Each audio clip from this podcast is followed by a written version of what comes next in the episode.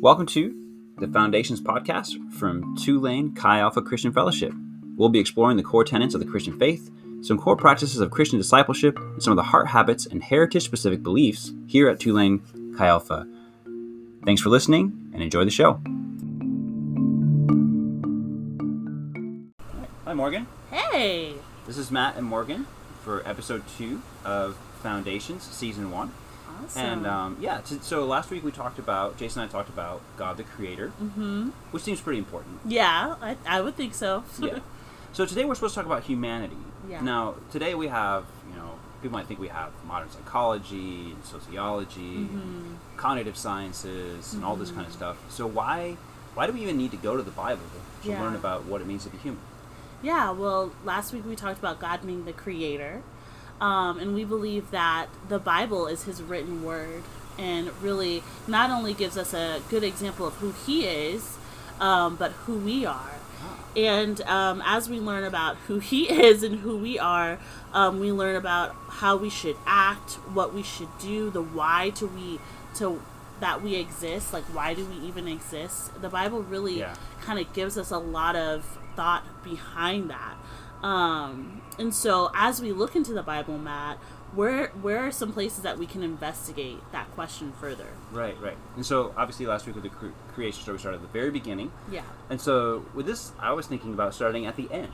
Hmm. Um, interesting. So yeah, the Bible ends with this um, with a story of judgment. Mm-hmm. Um, in theological terms, we call this eschatology, the study of the end, Mm-hmm. or the the telos, which is Telos. doesn't just mean like the end as in period, but Yeah. the end as in the goal, the purpose. Mm. So the the study of eschatology is not just the study of the end of the world, but it's like God's purposes in history. yeah. Um, so, and it ends with, with judgment. Um, the Bible is very clear, it's repeated multiple times all throughout the New Testament, even by Jesus himself, that we'll be judged according to what we have done. Yeah. Um, there's this really troubling verse from Jesus, Oh no. Matthew 12 36, and he says, I tell you that everyone will have to give account on the day of judgment for every empty word they have spoken. Yikes. Yeah, I've spoken a lot of empty words in my life. Same. Yes. A lot of empty words today, unfortunately. and so, I mean, it just reiterates though something I talked about last week is that our words matter, hmm but then we will give an account for that. Matthew Matthew 25, Jesus talks about gives this parable of the, the great judgment. hmm He talks about dividing the sheep and the goats, and what really divided them was what they did. hmm If they cared for those who were needy around them. Yeah. And then Revelation chapter 20 is called the Great White Throne Judgment. Yeah. It repeats a couple of times that we'll be judged according to what we had done, hmm but it also tells us about the book of life. hmm um, which which reminds me of what the Apostle Paul writes in Ephesians two, or really the first ten verses. And he's very very clear that we do not earn salvation by doing good; it's a gift from God. But verse ten says we are created anew in Christ Jesus to do good things Praise God. God has planned for us in the past. hmm So our, our, our deeds matter. But still, the idea of judgment um, is really troubling to a lot of people these For days. sure. For sure. Right. What are some reasons it makes people uncomfortable? Yeah, I think from my conversations with people and from my conversations with myself, I think something that makes judgment uncomfortable is, you know, we don't look at ourselves as deserving of eternal fiery damnation, if that makes sense. Um, we ultimately see ourselves as quote unquote good people, and so to think about good people um, going to that eternal fiery damnation is just really, really uncomfortable. True. And it's really hard to kind of look at that future and place yourself in it. Um, but thankfully, you know, because of Jesus, we have an opportunity not to have that in. But also, um, when we look at judgment and the purpose of judgment and, and what that really even means, it gives what we do in this life meaning. True. And so a lot of people find discomfort. They think their life is meaningless, it's worthless, all the things that they do are not going to have an eternal outcome. But because God gives us intrinsic value, we do have eternal outcome with what we do. Um, God, for some reason, gives humans responsibility, um, even from the beginning of time, True, yes. to be a, to be His partners. It points to our value, our meaningfulness, and our purpose. And so, Matt, what kind of responsibility does God give us, and what kind of purpose were we created for? Yes, I'm so glad you asked. really am, because I love talking about this. Yeah. And so we can go back to the beginning, hmm Genesis chapter 1, where it talks about the creation of the first human beings. Yeah. Um, verses 26 through 28. Then God said, Let us make mankind in our image, Mhm. in our likeness, so that they may rule over the fish in the sea and the birds in the sky, over the livestock and all the wild animals, and over all the creatures that move along the ground. Mhm. So God created mankind in his own image. In the image of God he created them. Male and female he created them. God blessed them and said to them, Be fruitful and increase in number, fill the earth and subdue it. Rule over the fish in the sea and the birds in the sky, and over every living creature that moves on the ground. So a few just important things we want to pay attention here. Yep. God is speaking uh, to the divine council, or some people believe even within the Trinity. Mhm. Um, he says, "Let us make." So there's re- again reminder of the relationality and personality in God, in our image, and so it seems pretty clear that part of that image is having personality. Yep. Um, we see that in Scripture, and of course we experience that in our, in our daily lives. Mhm. Then it says, "So that." So here's the purpose. Why? Why should we make them in our image? So that they may rule.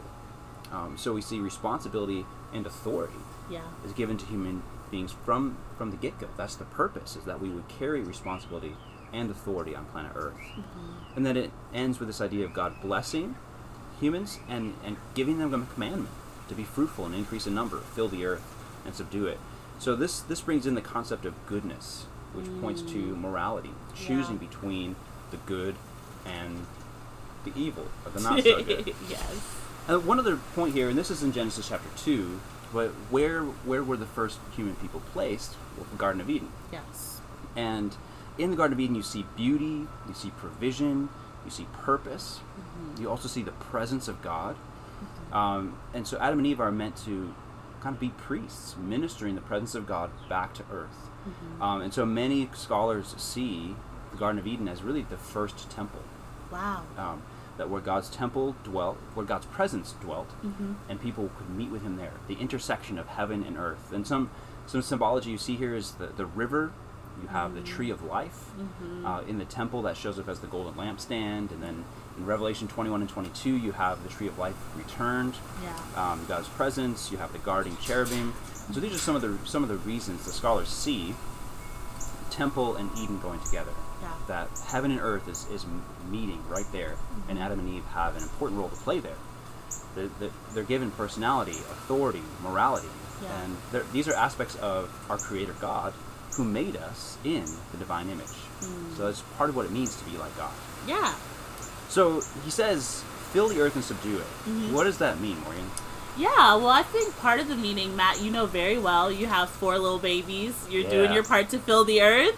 um, so part of it is definitely reproducing people um, and kind of like, you know, looking at this world and not just being overrun by it, but like taming the world and using it for God's good and glory. But I think on a on another level, it's reproducing God's good rule um, throughout the world. Um, creating heaven on earth, you could think of it, wherever we go, kind of like what you talked about with the temple. Um, God made this world full of great things, um, including us, and because we hold, like once again, intrinsic value, we are image bearers to Him. As we go, we bear that image everywhere we go and create heaven on earth. Um, God's given us a lot of cool responsibilities Yes. to walk that out. Um, in Micah and James and Ephesians, we see that He's called us to do good. Um, in Deuteronomy and Leviticus and Mark, he's, we see that He's called us to love God and love our neighbor as ourselves. Super hard to do, but really awesome to see lived out. Um, in John, He's called us to love one another, and in Matthew, we beautifully beautifully see the Great Commission where He calls us to go and make disciples of all nations. Yeah, and I love the Great Commission because it's like, I mean, a quote unquote spiritualization of the Mhm. original commandment. Yeah, First, make physical babies, and now reproduce followers of Jesus love that. throughout all the nations. Mhm. Of course, I would I would say that even without the Bible, we know some of these purposes. Yes. Just with through through life, through the responsibilities that we have. Mhm. Um, we experience it through our conscience.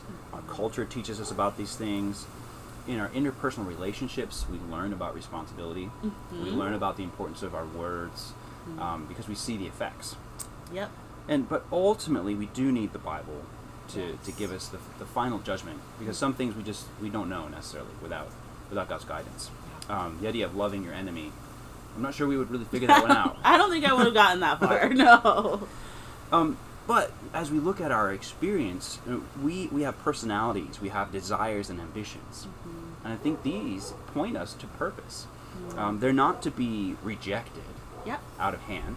Um, now Jesus says we're supposed to die to them, and that we surrender them to His lordship and His leadership, and not just use them for our own selves. Yeah. But these in, innate desires, innate ambitions, when they're properly disciplined, they're they're pointers to our purpose. Yeah. That's so good. So let's look at Psalm 8, just moving Psalm forward. 8. It says, Lord our Lord, how majestic is your name in all the earth. You have set your glory in the heavens. Through the praise of children and infants, you have established a stronghold against your enemies, to silence the foe and the avenger. When I consider your heavens, the work of your fingers, the moon and the stars, which you have set in place, what is mankind that you are mindful of them? Human beings that you care for them. You have made them a little lower than the angels and crowned them with glory and honor. You made them rulers over the works of your hands. You put everything under their feet all flocks and herds, and the animals of the wild, the birds in the sky, and the fish in the sea, all that swim the paths of the seas. Lord our Lord, how majestic is your name in all the earth. Yes. Amen. Yes, this is an awesome psalm. Yeah. And which just just for listeners, if you want to dig deeper into some of these things, um, the Bible Project has awesome videos. Love this. They just put out a video on Psalm 8. Um, their video on the temple really uh, goes deeper into some of the things I said earlier. Yep. And their the video on covenant goes into something I'm, Hmm. I'm right about to say right now. Okay. Now, in this in this psalm, we see God doing what God wants to do, in, but He's doing it in and through human beings, wow. and even through children and infants. So, like using babies I know. to get what He wants. That's so cool. Yes, which is totally like it's just counterintuitive. Like He's the enemies of God. How is He going to silence them? Through the voice of children. And so Jesus comes along and He says, "Unless you become like a little child, you cannot come into the kingdom of heaven." We it's like an upside down kingdom for sure. Absolutely. And so, but this this illustrates this idea of partnership Mm-hmm. that we saw at the very beginning in the creation narrative, fill, subdue, and rule. Mm-hmm. That God wants to partner with human beings. Mm-hmm. Now, if you look throughout history, um, you'll see different relationships to the divine or or heaven, um, different mythologies and, and so forth. In the ancient Near Eastern myths, um, the gods are distant or the gods are annoyed by humanity. Um, they want to avoid us. Um, and Greco-Roman mythology was similar. Like they just really didn't care about humanity. But moving forward, even into like our modern era, Okay. post-enlightenment, deism, this idea that God has maybe made the world but is not interested in what happens in the world at all. Yeah. Um, and then our contemporary secular world kind of follows that path. And you have even kind of liberal and progressive Christianity, which seems to kind of disassociate this idea of partnership. And it's human beings. We're going to establish like the right kingdom or the kingdom of heaven through our own efforts and through Yeah. political maneuvering, Yeah. um, which is different than the, the Bible's picture of partnership. Mm-hmm. God is intentionally active with, in, and through human beings. Mm. Not just saying go do stuff, but partnering with us. Yeah. And so we see here we got creation um, telling us about the value of humanity. Mm-hmm. Um, if you want to expand your mind a little bit, we don't we're not talking about the incarnation today, but God Himself becoming a human baby, like you know, through the praise of babies, He's established His stronghold. Yeah. Like He became a human baby Himself. So just the beauty of the incarnation, Mm-hmm. and then that God would go to such great extents to redeem human- humanity. Mm-hmm. I mean, I don't know how you can establish the, the value of something Right. more than, than giving your very life for it. Right. So true. And so we see this is collective and individual. That Mm-hmm. human beings have innate, really infinite value. Mm-hmm. And so, Morgan, how do some of these truths play out in real life? Yeah, well, um, you introduced me to a saying that I really love. It is, we are finite expressions of the infinite. Yeah. And so when you think about who God is and his character and his being, there there's an infinite amount of ways you could describe that or portray that. We have no end um, to who God is. We can't even fully explain or understand that. But the beauty is that we are made in that image, and we are all representations, finite representations of that infinite God. Yeah. And um, in Psalm 8, as we read before, God has crowned us with glory and honor. Um, we were made in the image of God, and we have beautiful intrinsic value once again because we are expressions of the infinite. Yes. Um, and not only one by one by one, but us all coming together, we as a community are God's temple um, or His place where He dwells, where His presence dwells um, on the earth. Um, once again, heaven meeting earth. Um, 1 Corinthians 3 16 through 17 says, um, one second. Don't you know that you yourselves are God's temple and that God's Spirit dwells in your midst? If anyone destroys God's temple, he will destroy that person. For God's temple is sacred, and you together are that temple. Wow. Wow, what an honor! Like Yeah. to be called that. We of all people are God's temple in in His meeting place on earth, um, and we we form that as a community, Yes. and that's really cool. What do you think about that, Matt? Well, just um, like continuing with First Corinthians, the Apostle Paul does a lot with with the community there. Yeah.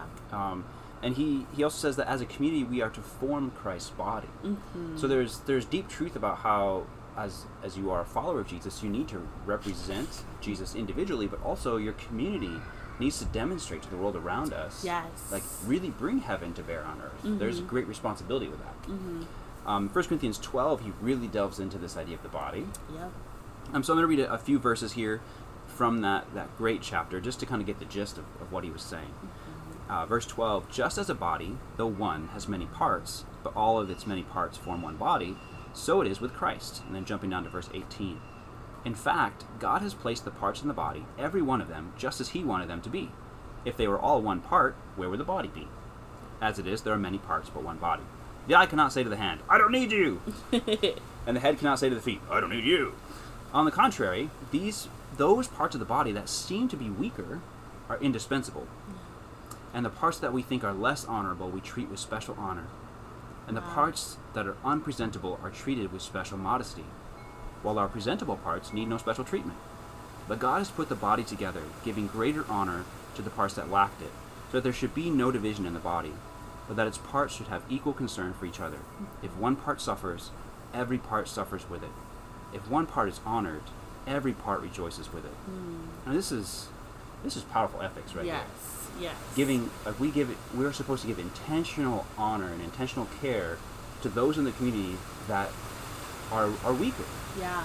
who for whether it's because of opportunities or or birth or, or even bad choices whatever it is that has put them behind or or set them with with less you know worldly defined worth Privilege or worth. yeah, Yeah.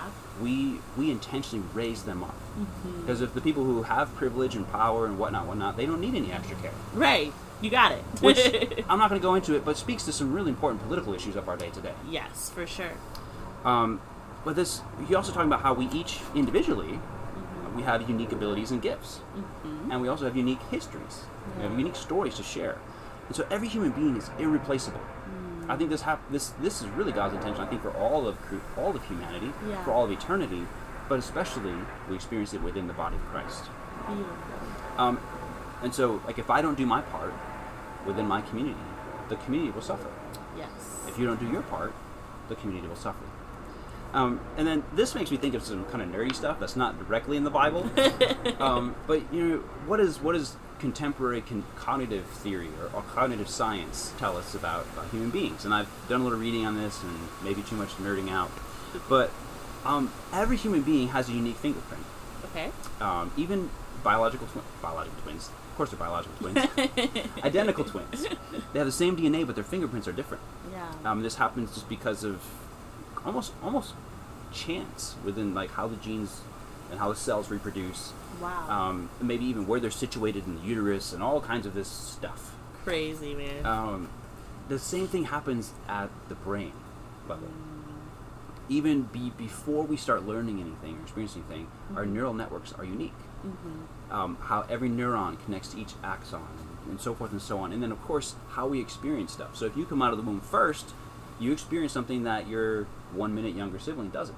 Wow, you already have Um, a unique perspective. And you're one year younger, like there's already another baby out there. yeah. And of course, your parents aren't going to react to you exactly the same way, and so you form different memories and begin to you interpret the very same experience differently. Yeah. No human being can have the exact same experience as you. Mm-hmm. You can put them in the exact same situation, but they will interpret it at least a little bit differently. Wow. So we are that incredibly unique. mm-hmm. And so I like to think this is part of what God loves and rejoices and celebrates about humanity. Why does He want so many human beings? Be fruitful and multiply. And there's like some more than seven billion of us, and He hasn't told us to stop multiplying. Right. But He can react. He can interact with Mhm. every human being at this absolutely unique level. Yes. It reminds me of something you said before about how a little baby, if you play hide and go seek with them or you throw a ball with them, they want to do that over and over and over and over and over Mm. again, and they never tire of that experience. And I feel like God has that beautiful, youthful energy of never tiring of that experience, of seeing humanity recreated over and over and over again. And one of the kind of maybe ethical things I've thought about regarding this is our culture places a lot of value on being unique. hmm Be authentic to yourself, and you you do you and whatnot. But that's all based upon your actions, Yeah. what you do. But our ultimate uniqueness all comes down to things we have no control over. Yep. That's like true. our genetics, our birth order, our our cultural situation, our Mhm. socioeconomic level. None of these things do we have any control over. yeah. and that's where our uniqueness really lies. Um, and so it's it's innate. It's Mhm. by God's creative intention that we're unique. So cool. And so let's really boil this down to our appearances, our experiences. They're not equivalent, hmm um, but they are equally essential to the whole. And James talks about this. Like you, you can't play favorites because everybody matters. Yeah. It doesn't like outside appearances are not what counts. hmm They they should be celebrated. Um, and I'm kind of jumping ahead here. But one other point, just from from what you read earlier in First Corinthians, like regarding the temple, God means business. Definitely. If anyone destroys God's temple, God will destroy that person. hmm That doesn't mean tearing down a building. That means if you destroy the relationships within God's people, hmm you're in danger of being destroyed by God. Yeah. It's very serious. Very serious. Well, this all leads me to, and I guess I kind of already jumped ahead a little bit, to think about some of our like our Chi Alpha heart habits Yes. or our values. Yes. So yeah, we believe um, we, as in all humans, are made with God's imprint, so that so we are valuable, full of purpose, um, and so we want to honor and value one another. We want to have a culture of honor in Chi Alpha. Yes. Um, we want to catch each other saying good things about one another, not bad things about one another, building one another up instead of tearing one another down. Because, like you said, when you destroy um, God's temple, He does not like that at all. So, we as the body of Christ need to be building God's temple um, and expanding it. Uh, Philippians 2 3 and 4 says, Do nothing out of selfish ambition or vain conceit. Rather, in humility, value others above yourselves, not looking at your own interest, interest but each of you to the interests of the others. So, yeah, we want to have a culture of honor. We want to humble ourselves and put others before us. Um, we also want to celebrate diversity, one of my favorite things to do. Um, we have a diversity of, like you said, backgrounds and histories and skin tones and cultures and languages. Um, and we want to celebrate that. Um, that's God's design. Um, that we all have that um, those differences about us. Revelation seven nine says, "After this I looked, and there before me was a great multitude that no one could count, from every nation, tribe, people, and language, standing before the throne and before the Lamb. They were wearing white robes and were holding palm branches in their hands." And so we see this beautiful prophecy of people, every single type of person that you could ever think of, um, sitting in right relationship with the Father, praising Him in this, like the best church service you've ever been to, I guess.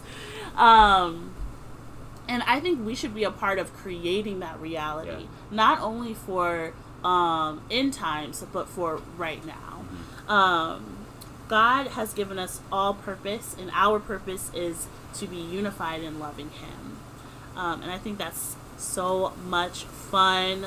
Um, and like I said, there's different cultural identities, language identities, and that's all going to be welcomed into God's eternal dwelling. We are not to be assimilated um, into one reality, um, but to bring the very best of all that we are to the throne of the Lamb, our true King. Yeah, uh, it's it's so beautiful. Yeah, I And, uh, love it. It's interesting because I love that picture. Like everyone's wearing the same clothes apparently. Right. Like they're all wearing white robes, but somehow You John, know. yeah, he can tell that they're from different tribes and tongues and nations. it's the tribes part because I'm like, clothing is what differentiate tribes. So Yeah. like that's So maybe their white robes are differently designed. I don't know, but it's like the, the cultural aspect of who we are doesn't go away. Yeah. God God celebrates that and welcomes that, and I think that even points back to partnership Mm-hmm. Yeah. because God created human beings, but ultimately, like human beings created culture. Yeah, That was what, what He gave us to create, and Mm-hmm. we we create we continue to create culture today. You do. Um, sometimes for the good, and sometimes not for the good. and sometimes at the speed of light because I don't can't always keep up. And so, of course, like the, the, the terrible parts of each culture has bad parts, and those are going to be be left behind. Mhm. But the best parts of every culture, Still gonna be represented. yes. So cool. and so everything we do matters, hmm and that matters for everything. Yeah. Um, Colossians three seventeen, whatever you do, whether in word or deed, do it all in the name of the Lord Jesus, giving thanks to God the Father through Him. We talked about we have unique in our we're unique in our personalities. We have unique particular purposes. Um, uh, I mean, as human beings, we do have one purpose that is unified as image bearers of the King. We're to live for God's glory, and that comes down to fill, subdue, and rule. But then individually, we, we work that out in unique callings, or you might know the word vocations. Yeah. So your job. Oh, okay. we, we live out that call to God's glory, fill, subdue, and rule in our work. Through what we do, we fill, subdue, and rule. That might be knowledge creation. It might be uh, cleaning up the community by getting rid of the garbage. yeah. But we are bringing order to creation, uh, creating new things. Uh, by God's grace, we're reproducing goodness. Now, if our if our jobs are not reproducing goodness, there, there's a strong judgment on that. Yeah. Um, and of course, that doesn't mean that your job has to be like actively. I can see how my job is making the world a perfect place. Right. Not every job is, is like that. Like I'm farming corn while you're feeding the world. Yeah. I'm a Google programmer. You're helping people stay in communication. Like, but how does what you do help fill, subdue, and rule? Do you live as Jesus would live if He were you, wherever you are? So if, if I'm 40 years old, I have four boys. Um, I live in the Broadmoor neighborhood of New Orleans. Like, how would Jesus live here amongst my neighbors? Yeah. It's it's challenging. Yes. But to say the least. He wants to live through me in my unique situation, Yeah. and not again not bring us all into the same spot. And so our our jobs are important. Um, it's part of discipleship to Jesus, how we live out being kingdom people. Mm-hmm. Um, one of my favorite authors, uh, Dallas Willard, called discipleship the way of following Jesus, the process we engage in from day to day to day, as training to reign Wow. because not only does our does our job right now matter and our work right now matter, but we will, with Christ, reign in authority with our true identities in the future. We can see this all throughout the New Testament. It's, it's pretty wild. Um, but a couple of couple of verses that really speak to this are in Revelation. Um, and so, at the beginning of Revelation, there are these seven letters written to seven different churches. In each one, Jesus either comforts, challenges, rebukes these different churches, depending on where they're at.